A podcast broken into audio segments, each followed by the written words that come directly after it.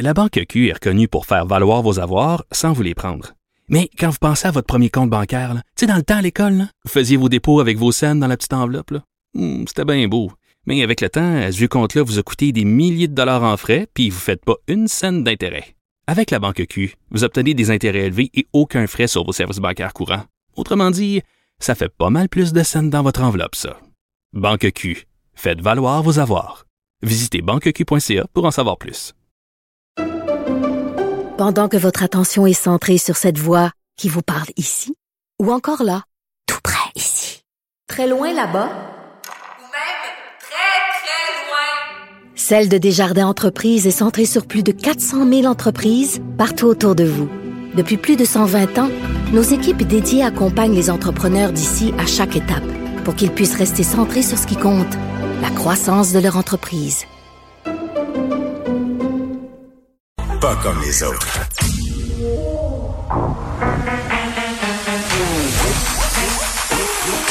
Elle a une opinion sur tous les sujets. Pour elle, toutes les questions peuvent être posées. Geneviève Peterson. Cube Radio. Salut tout le monde, j'espère que vous allez bien. Déjà vendredi, c'est fou comme ça a passé vite euh, cette première semaine. Donc dernière, dernière émission de la semaine, dernière euh, émission avec moi aussi euh, de Sébastien Laperrière. Il va beaucoup nous manquer, il s'en va vers d'autres cieux. Est-ce qu'on pourrait faire jouer une chanson très très triste? On le fera à la fin de l'émission. C'est ça. Avant de m'en aller. Tu sais, en plus, c'est Jerry.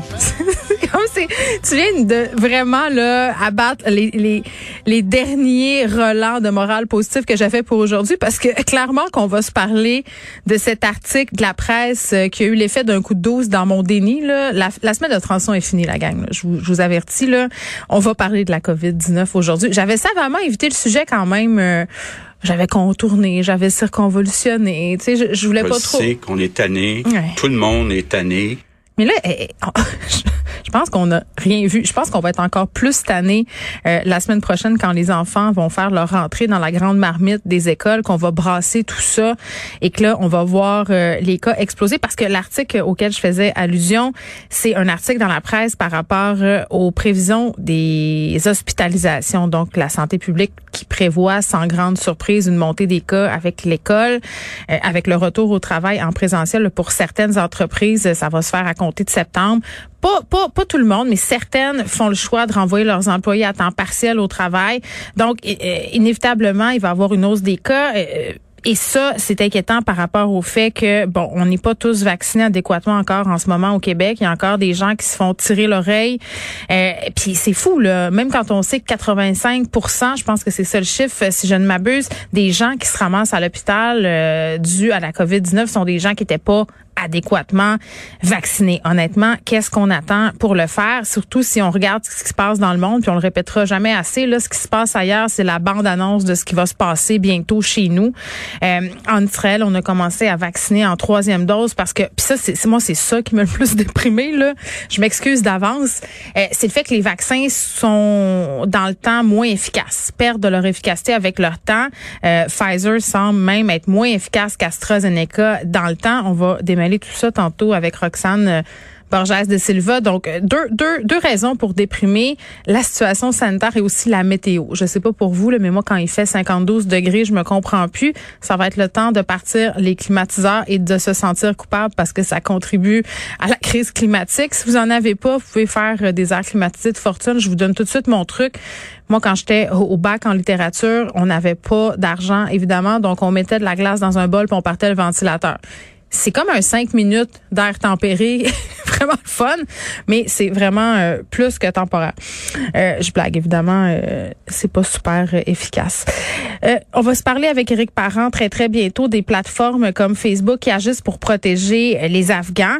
Facebook qui a créé un- une façon très très rapide là, de bloquer le compte Facebook pour les ressortissants afghans, les gens qui sont toujours là-bas, les gens qui sont partis parce que les talibans se serviraient des profils Facebook pour chercher les gens euh, qu'ils veulent cibler. Est-ce que c'est vraiment efficace? Puis Facebook aussi euh, banni tout le contenu en lien avec les talibans, évidemment les comptes de talibans et tout ça. Puis on le sait, là, ces médias sociaux sont largement utilisés par des regroupements euh, terroristes, des regroupements qui ont des idées radicales aussi. Donc, dans quelle mesure ça va vraiment contribuer à protéger le peuple afghan?